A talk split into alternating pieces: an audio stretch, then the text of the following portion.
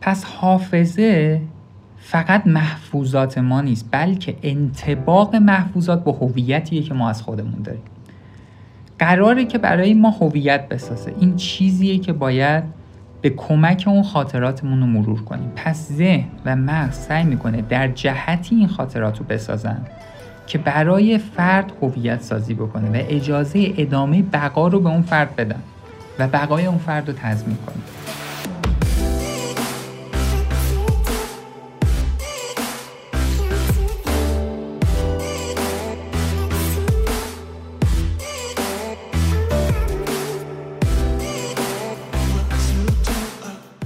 دوستان عزیزم سلام. من محمد مصطفی ابراهیمی هستم همراه شما در پادکست شماره ده مونیاز پادکست مونیاز شنبه ها ساعت 6 بعد از ظهر منتشر میشه. هدفش هم اینه که با آگاهی بخشی به افراد به اونا کمک کنه مهارت هایی به دست بیارن دیدگاهی پیدا کنن که بتونن زندگی خیلی بهتری داشته باشه توی پادکست 9 در مورد این صحبت کردیم که تا چه میزان می‌تونیم به خاطراتمون اعتماد کنیم و خاطرات ما چه صادق هستن.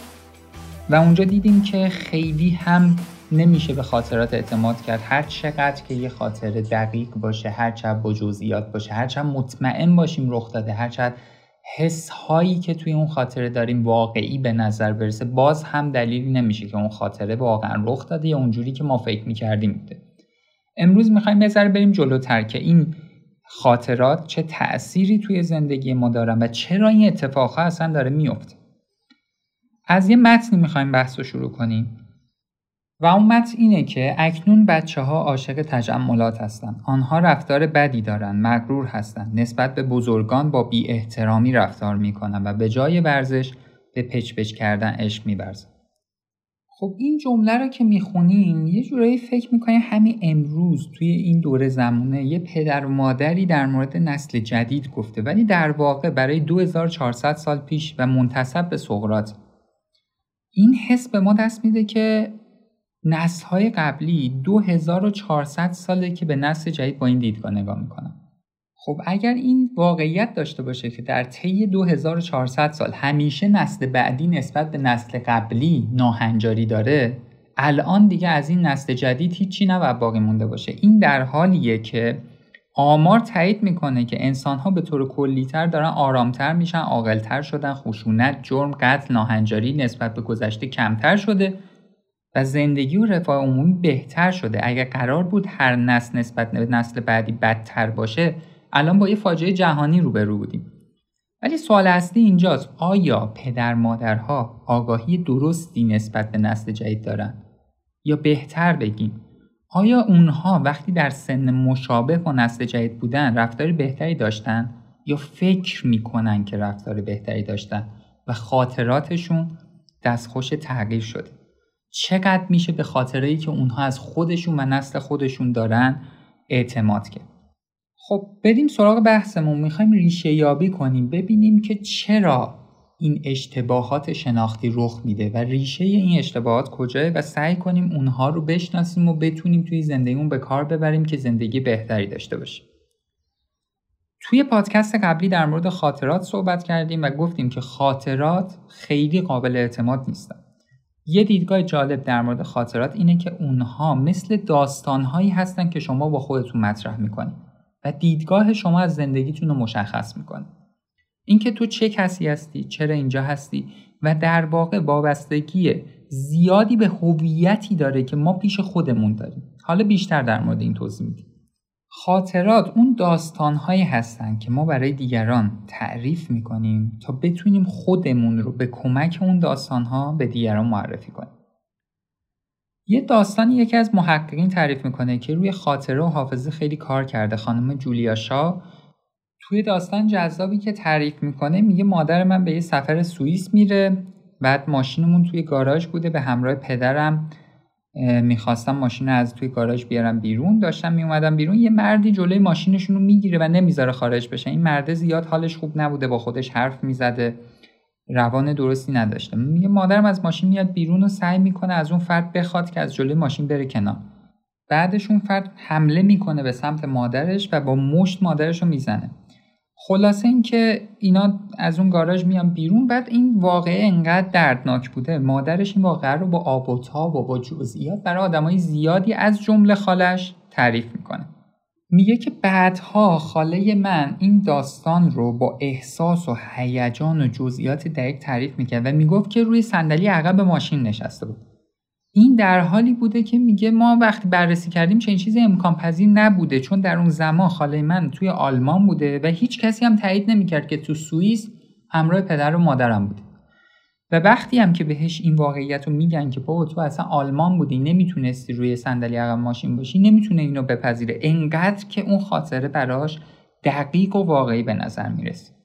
بنابراین گذشته ما شبیه یه داستانیه که ما میایم به دیگران بیان می‌کنیم. و نویسنده این داستان ها چه کسیه؟ جواب یه ذره پیچیده است. هر چقدر هم که فکر بکنیم این خاطرات این داستان ها حقایقه و اینکه هویت ما رو تشکیل میده شاید بازم اشتباه بکنیم. شاید یه مقدارش تخیلات باشه. خیلی از خاطرات دوران کودکی که داریم شاید اصلا هیچ وقت رخ نداده باشن. و قسمت زیادی از شخصیت و هویت ما وابسته به خاطراتمون هست. پس این خاطرات قطعیت اگر نداشته باشن شاید ما هم اون فردی که فکر می‌کنیم هستیم توی ذهنمون نباشیم. پس یه چیزی رو همین الان می‌فهمیم که پذیرش این قضیه اصلا کار راحتی نیست. چرا؟ چون یه جورای آدم رو بیهویت می‌کنه دیگه. اینکه آدم اون کسی که فکر می‌کنه هست نیست. و قابل اعتماد نیست اون دیدگاهی که نسبت به خودش داره.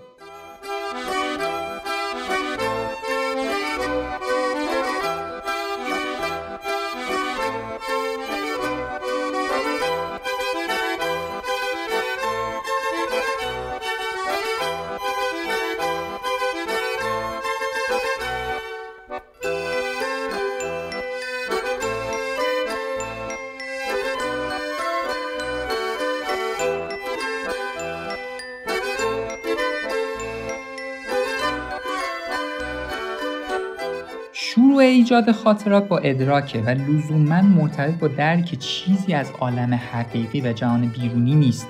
می‌تونه یه ایدهی باشه می‌تونه یه فکری در ذهن ما باشه یه تخیلاتی که داریم می‌کنیم. هر کسی یه فیلتر ادراک منحصر به فرد برای خودش داره که از داخل اون به جهان نگاه می‌کنه. هر کسی در چارچوب تفکرات، عقاید، دانش، اطلاعات خودش به دنیا نگاه می‌کنه. ادراکی هم که داره بر مبنای همون دیدگاه اگر بخوام یه ذره دقیق تر بگم این میشه که هر کسی یه جفت چشم یه جفت گوش منحصر به فرد برای خودش داره. یه حس بویایی منحصر به فرد برای خودش داره با جهانبینی متفاوت که اینها با یه فرد دیگه متفاوت تا حدودی عمل می‌کنه. یعنی در هر موقعیت با توجه به فیلترهایی که داریم اطلاعات رو داریم سانسور می‌کنیم و خاطرات متفاوتی نسبت به دیگران داریم دریافت می‌کنیم. پس دیدگاهی که ما نسبت به حقایق داریم با برداشتی که از حقایق پیدا می‌کنیم متفاوته. این بر مبنای اون فیلترهای ذهنیه که ما داریم. برای همینم خیلی وقتا سخته که به دیگران این حقایقی که ما فهمیدیم و اثبات کنیم چون اونا جور دیگه ای متوجه میشن. بخوام مثال بزنم مثل یه فردی میمونه که یه فیلتر قرمز رنگ جلوی چششه و همه چیزو قرمزتر می‌بینه و یه فردی که یه فیلتر سبز رنگ جلوی چششه و همه چیزو سبزتر می‌بینه. حالا این فیلتر قرمزه می‌خواد به فیلتر سبزه اثبات کنه که دریا قرمز سبز نیست. این در حالیه که دریا اصلا آبیه. یه داستان خیلی جذابی هست که حالا مدل های مختلف این داستان بیان شده. من اخیرا شنیدم توی مولانا هم این داستان هست که حالا یه ذره متفاوت فکر کنم با مدلی که تو مولانا هست من الان اینجا میگم. اینه که یه فرد بینایی چهار تا فرد کور رو برمیداره می‌بره توی یه جایی که بهشون نشون بده فیل چیه. یکی از این افراد کور رو میفرسته سمت پای فیل یکی میره زیر فیل قرار می‌گیره یکی میره سمت خرطوم فیل و یکی هم میره سمت عاج فیل. اون کسی که سمت پای فیل بوده میگه که فیل شبیه ستونه به بقیه. اون کسی که زیر فیل بوده میگه فیل شبیه سقفه. اون کسی که سمت خرطوم فیل بوده مثلا میگه فیل شبیه جارو برقیه. اون کسی که سمت عاج فیل بوده میگه نه بابا فیل شبیه سنگ نوک‌تیزه. و همه اینها از دیدگاه خودشون درست فکر می‌کردن واقعا. ولی یه چیزی که واضح بوده دیدگاه دیگری رو نمی‌تونستن بپذیرن. مثلا اون کسی که فکر می‌کرده فیل آجه نمی‌تونسته دیدگاه اون کسی که فیل می‌کرده فیل یه خورتومه رو بپذیره. و اینجا نکته ای که مهمه اینه که فقط اون فرد بینا بوده که می‌دونسته همه اینها درست میگن ولی از دیدگاه خودشون. و دارن اطلاعاتی که از فیل دارن و به خاطر عدم بینایی سانسور می‌کنن. سوالی که مطرحه اینه که چه چیزی دیده ما رو محدود کرده و در واقع ما رو کور کرده که این اتفاق برای ما افتاده؟ جواب اینه. هویت که ما در درون خودمون برای خودمون تعریف کردیم. مثلا هویتی که برای خودمون تعریف کردیم اینه که من آدم صادقیم آدم مهربونیم آدم منصفیم آدم عاقلیم آدم متخصصیم الاخر. فهمیدن اینکه اینها رو ما برای خودمون تعریف کردیم کار سختی نیست. مثلا یه کسی میاد به ما میگه که آقا تو خیلی آدم دروغگویی هستی. بلا فاصله شروع می‌کنیم جواب دادن. اصلا فکر نمی‌کنیم اون فرد چه زاویه ای نگاه کرده و برای چی داره این حرفو می‌زنه. چرا؟ چون در درون ما برامون واضحه که من آدم صادقیم. این یه هویتیه که تو در درونت برای خودت تعریف کردی. یه کسی میاد میگه که تو آدم منصفی نیستی. آدم تلاشگری نیستی. بلافاصله جواب میدی. ولی مثلا یه کسی بیاد بگه که تو اطلاعات خیلی کمی از سفرهای فضایی داری بلافاصله جواب میدی. نه. یه فکر می‌کنی میگه آره من اطلاعات خیلی کمی از سفرهای فضایی دارم. چون این رو اطلاعات زیاد از سفرهای فضایی رو به عنوان یه هویت در درون خودت تعریف نکردی. در واقع این که ما فکر می‌کنیم در هر شرایطی صادق هستیم یه فیلتر بزرگه که جلوی اطلاعات درست رو می‌گیره. یعنی تو اصلا فکر نمی‌کنی وقتی یکی بهت میگه دروغ میگی داره درست میگه یا غلط میگه. این فیلتر می‌کنه اطلاعات. اصلا اطلاعات دروغ گفتن تو چون در تضاد با هویتت پیش خودته بهت نمی‌رسه. این خیلی نکته مهمیه. در واقع به میزانی که هویت هایی که افراد در درونشون برای خودشون ایجاد کردن بیشتره میزان سانسور اطلاعات و فیلترینگ بالاتر میره و اطلاعات غلطتری یا ناقصتری رو اون فرد دریافت می‌کنه. پس حافظه فقط محفوظات ما نیست بلکه انتباق محفوظات با هویتیه که ما از خودمون داریم.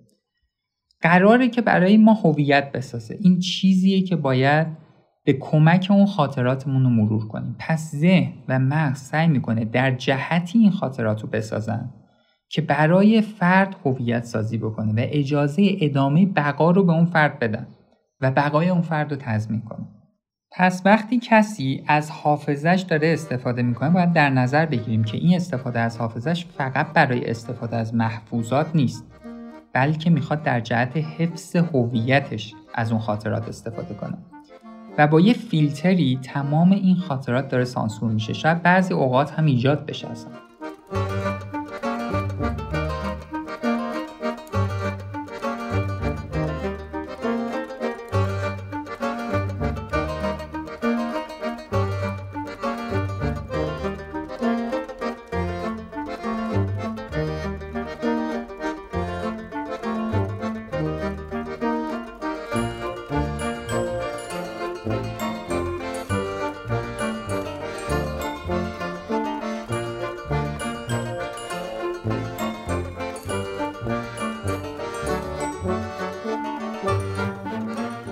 پادکست قبلی در مورد اون زنی که بهش تجاوز شده بود و فکر می‌کرد که فرد متجاوز استیو تایتسه تا اینکه تو دادگاه مطمئن شد اون کسی که بهش تجاوز کرده استیو تایتسه گفتیم.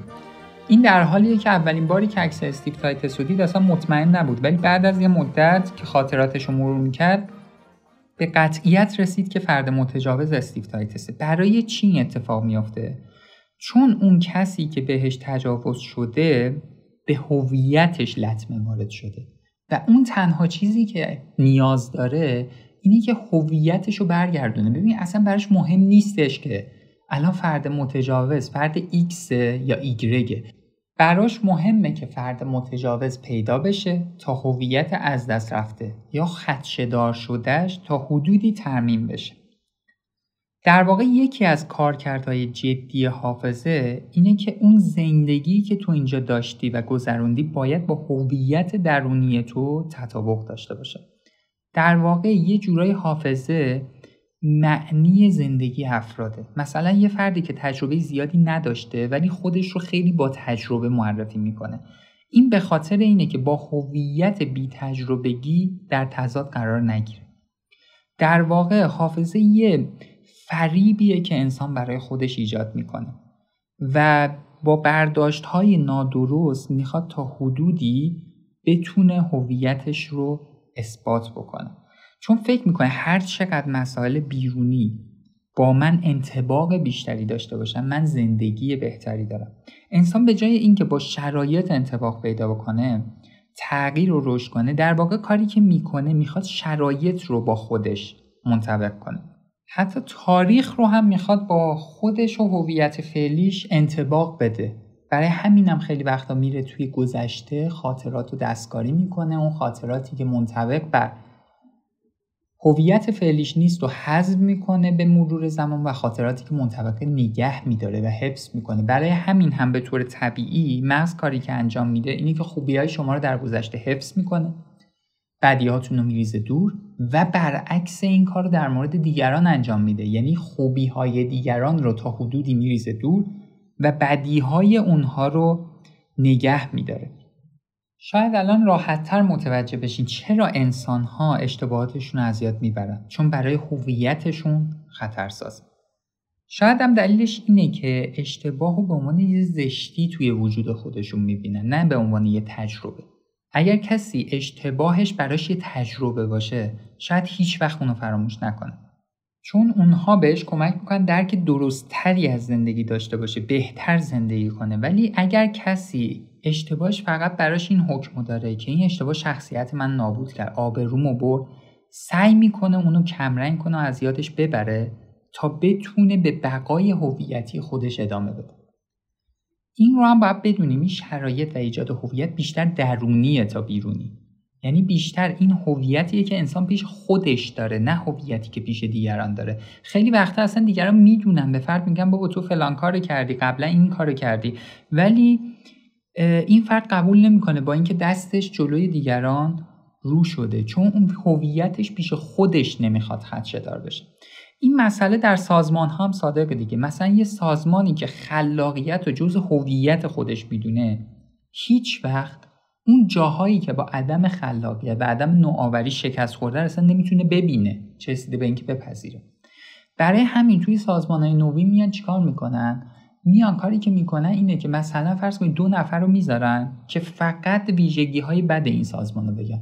یا بشینن به این فکر کنن که چجوری می‌تونیم این سازمان رو تخریب کنیم که بتونن از دیدگاه های غیر متعصبانه هم وضعیت سازمان خیلی درستتر بدون فیلترهای ذهنی که ما یه سازمان نوآور هستیم سازمان پیشرویم سازمانی که به تمام مثلا کارمندا به مشتری ها نگاه می‌کنیم بتونه از اون دیدگاه ها هم بررسی کنم وضعیت خب اگر بخوایم یه ذره جلوتر بریم از نظر مغزی دلایل دیگه ای هم وجود داره. یکی از دلایلش ساده سازی و ایجاد کلیشه هاییه که مغز ما خیلی اینا رو دوست داره. توی پادکست تغییر عادت ها پادکست یک و دو یه مقداری در مورد ساده سازی و اینکه مغز سادگی رو دوست داره و ذهنیت های ما ذهنیت هایی هستن که دوست دارن مسائل رو خیلی ساده ببینن یه مقداری صحبت کردیم. یه تحقیق داریم توی سال 2013 محققین عکسی رو به افراد نشون می‌دادن و در توضیحات می‌گفتن که این فردی که می‌بینی مشکوک به یه قتل. بعد شروع می‌کردن مدارکی رو ارائه می‌کردن که ببینن چقدر مدرک لازمه تا این فرد بتونه مطمئن بشه که فرض کنی این فرد قاتل. از بین یک تا یازده تا مدرک داشتن دونه دونه رو می‌کردن. می‌دیدن که چیزی که خیلی مؤثره در اینکه این فرد حس کنه این کسی که عکسشو داره می‌بینه قاتله اینه که چقدر به قیافه اون فرد اعتماد می‌کنه. اولش میپرسیدن. مثلا می‌گفتن این فرد مثلا نظر در موردش چیه؟ مثلا حس می‌کردن که این فرد خیلی قابل اعتماده یا فکر می‌کنن قابل اعتماد نیست. اگر قابل اعتماد نبود مثلا با سه چهار تا مدرک راضی می‌شدن. ولی اگه قابل اعتماد بود خیلی بیشتر مدرک لازم بود. و قسمت بعدیش هم جالبه. بعد از اینکه این فرد رو متهم می‌کنن یا این 11 تا رو می‌دادن دیگه بالاخره متهم میشه یه مدرکی برای تبرئه رو می‌کردن مثلا می‌گفتن دی ای فرد با قاتل نمی‌خوره. اونهایی که قیافه های قابل اعتماد تر داشتن تبرئه می‌شدن ولی اونایی که نداشتن افراد مشکوک بودن می‌گفتن نمی‌دونیم پس ذهنیت ما نسبت به مسائل روی ادراکمون تاثیر می‌ذاره. یک. دو. وقتی ذهنیت خوبی داریم کارها راحت میشه. پدر مادرها وقتی فکر می‌کنم که ما در بچگی خیلی بچه های خوبی بودیم خیلی بچه های منطقی بودیم خیلی بچه بودیم به هنجارهای اجتماعی توجه می‌کنیم خیلی زندگی بهتری دارن. تا اینکه بگه نه من خیلی بچه تخصی بودم مثلا این اشتباهات رو کردم این کارا رو کردم الاخر یعنی ذهن ما دنبال ساده سازیه. ضمن این که تو اگر الان بپذیری که یک آدم دروغگویی یعنی بعضی مواقع دروغ میگی اینجا دو تا مشکل پیش میاد. یکی اینکه با عذاب وجدان این مسئله من چیکار کنم و اینو تحمل کنی. نکته دوم و بری این مشکل رو حل بکنی ولی کافیه فکر کنی که نه من یه آدم راستگوام در همه شرایطم راست میگم. چقدر کار راحت میشه همه چیز ساده میشه. یکی دیگه از دلایل این هویت سازی که ما برای خودمون داریم یک کلیشه از خودمون ایجاد می‌کنیم. من خیلی آدم خوبیم و مسائل ساده میشه. و دیگه نیاز نیست خیلی سختی بکشی برای اینکه مشکلات حل کنی.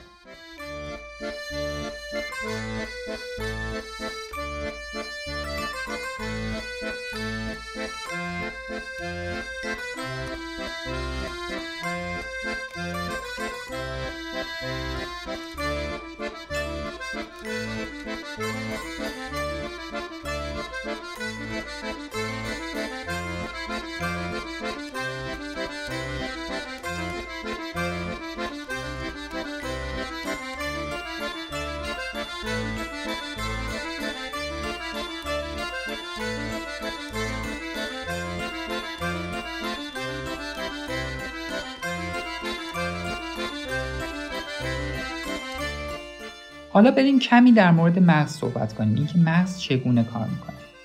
خیلی جالبه هر روز ما به عنوان یه انسان جدید چشم باز می‌کنیم. دلیلش هم اینه که مغز ما به طور مستمر داره تغییر می‌کنه.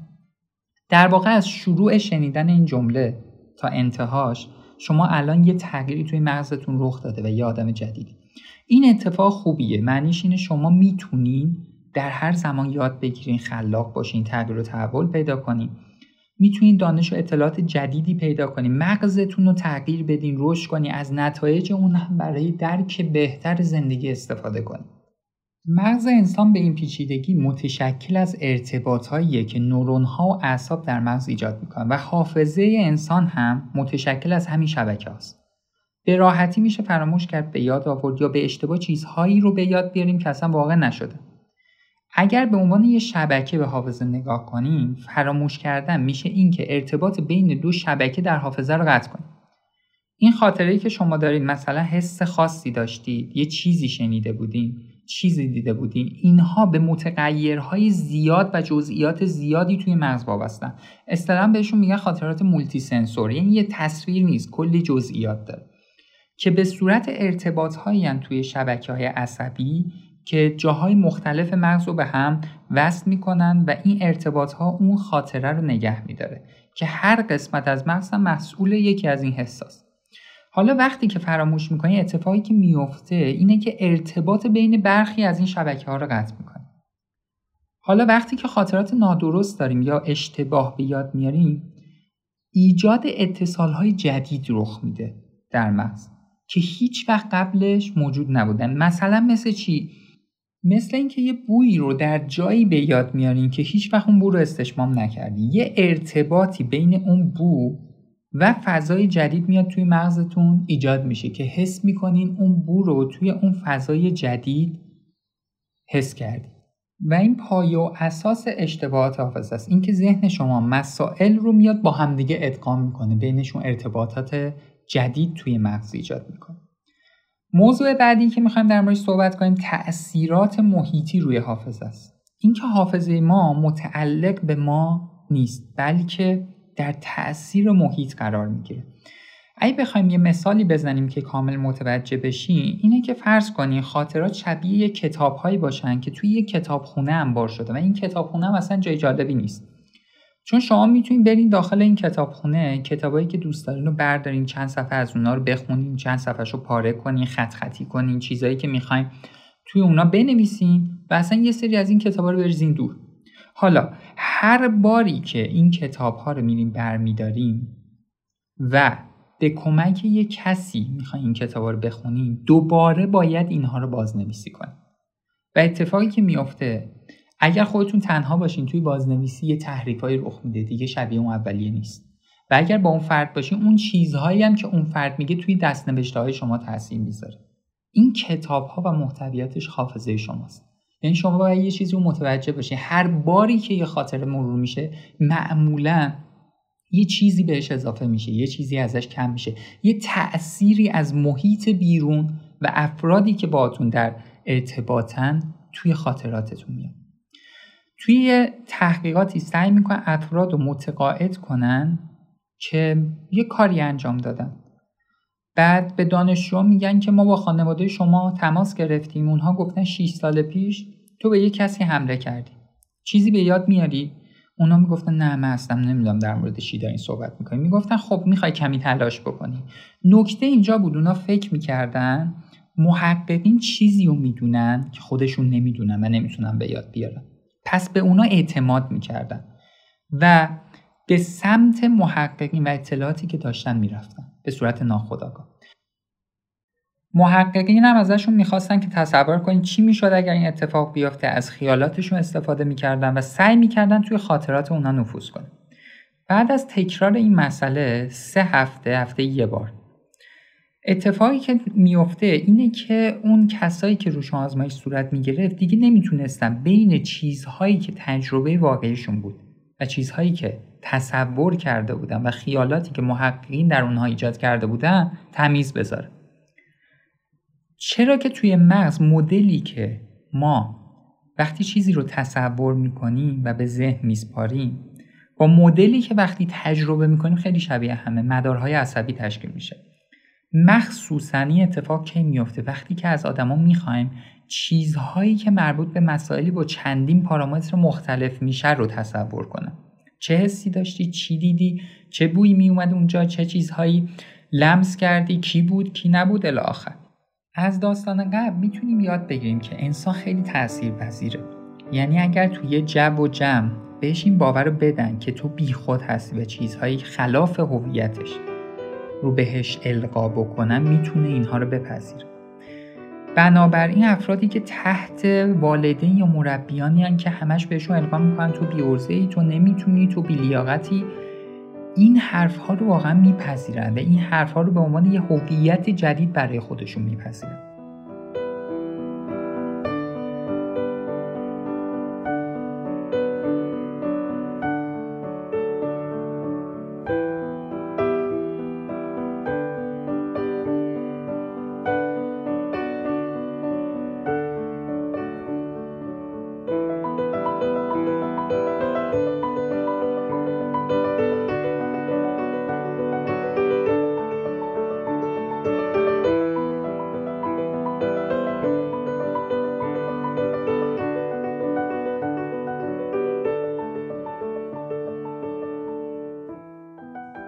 به طور روانی همیشه می‌خوایم از هویتمون دفاع کنیم و به طور بیرونی هم خیلی موجود تأثیر پذیری هست یعنی والدین و جامعه و دوستان می‌تونن خیلی روی ما تاثیر بذارن و هویت هایی رو برای ما ایجاد بکنن.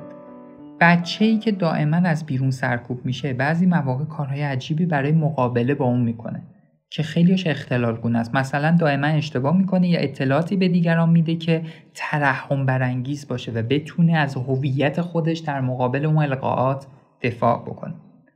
پس اگر از بیرون نتونیم با القاهایی که بهمون میشه مقابله کنیم ناچار میشیم که دائما خودمون رو به روش های دیگه ای بازسازی کنیم و چیزی که نیستیم توی ذهن خودمون درست کنیم. در واقع این کار یه واکنش طبیعی میشه نسبت به اون القاعات بیرونی.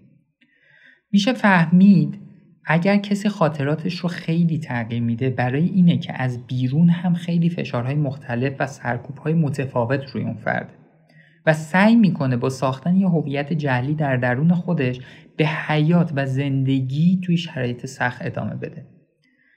یعنی یه فرد یه گروه یه جامعه رو وقتی زیاد میایم سرکوب می‌کنیم دیگه درک درستی از اینکه یک انسان با هویت چه انسانیه نداره و مجبوره توی توهمات و تخیلات خودش زندگی کنه. برای همین می‌بینیم این افراد خیلی ادعا زیاد می‌کنن. حرف و عمل یکسانی ندارن. خیلی از چیزهایی که از خودشون میگن کسی اصلا در اونا ندیده. به خاطر اینه که اون سرکوب بیرونی با حقیقت و هویت درونی فرد در ناسازگاری قرار گرفته. و هویت اون فرد قدرت اینو نداره که مقابل اون سرکوب ها وایسته. یه سری هویت های جعلی نیازه که بتونه با اون سرکوب ها مقابله بکنه. خب طبق روال همیشه می‌خوایم برگردیم و خلاصه ای از بحث هایی که داشتیم و بگیم. یکی اینکه خاطرات مثل داستانایی هستن که ما از خودمون برای خودمون و دیگران تعریف می‌کنیم. دو هر کسی یه فیلتر منحصر به فرد برای اطلاعاتی که بهش می‌رسه داره. که به شدت این فیلترینگ و سانسور کردن وابسته به هویت های درونی میشه که فرد پیش خودش داره و تعریف کرده اون هویت ها رو. سه ما همیشه خاطراتمون و اطلاعاتی که بهمون می‌رسه رو داریم فیلتر و سانسور می‌کنیم. جوری که منطبق با اون هویت ها باشه. پس حافظه محفوظات ما نیست بلکه انتباق محفوظات با هویت ما میشه. چهار یکی دیگه از دلایل سانسور کردن اطلاعات ساده سازی مسائل توسط مغزمونه. دوست داریم راحت و کلیشه وار از پی مسائل عبور کنیم. اگه یادتون باشه توی دو تا پادکست قبلی در مورد تعصب خوشبینی هم صحبت کردیم. اون هم تا حدودی به این مسئله مرتبطه. پنج مغز خاطرات رو در شبکه های عصبی نگه میداره و خیلی راحت این شبکه ها بشکنه خاطرات از بین بره و ایجاد شبکه های جدید بشه. این یعنی خاطرات جدید تولید بشه یا خاطرات با همدیگه ادغام بشه. 6 تاثیرات محیطی و افراد روی خاطرات ما خیلی موثرن و هفت چون هویت ما خیلی وقتها توان خونسا کردن بعضی از تاثیراتی که از محیط می‌گیریم مثل سرکوب کردن دیگران نداره مجبور میشیم هویت های جعلی دیگه ایجاد کنیم که بتونیم به زندگیمون ادامه بدیم. خب به پایان پادکست شماره دهمون نزدیک میشیم. فکر می‌کنم بحث جذابی بود. قطعا در آینده دوباره در مورد توهم های شناختی صحبت می‌کنیم در مورد سوگیری های ذهنی مثل اینکه چه اشتباهاتی مغز ما داره می‌کنه و اینکه مسائل خدا خیلی متنوع و گسترده است و واقعا پرداختن بهشون هم جذابه. از تمام افرادی که توی تولید پادکست به ما کمک می‌کنن تشکر می‌کنیم. حامد دبیرزاده مهران زجاجی نیما رحیمی ها دکتر محمد شیرازی و شهرزاد طیبی و سایر عزیزان و دوستان و بزرگوارانی که شرایط این که از تک تکشون نام ببریم وجود نداره. خیلی ممنون از اینکه همراه ما بودیم. پادکست های مونیاز رو می‌تونید از طریق سایت مونیاز و آیدی تلگرام و اینستاگرام مونیاز پادکست و از طریق تمامی سرویس های ارائه دهنده خدمات پادکست گوش بدین. نظراتتون رو حتما با ما در میون بذارین. نظری که در مورد پادکست ها داریم ما یه سری از اونها رو توی اینستاگرام پخش می‌کنیم. دوستان لطف کردن. صحنه هایی که داشتن در مورد پادکست صحبت می‌کردن و واسه ما فرستادن و خیلی به ما انرژی میده خیلی جذابه. خیلی ممنونیم از همراهیتون. تا پادکست بعدی فعلا خدا نگهدار.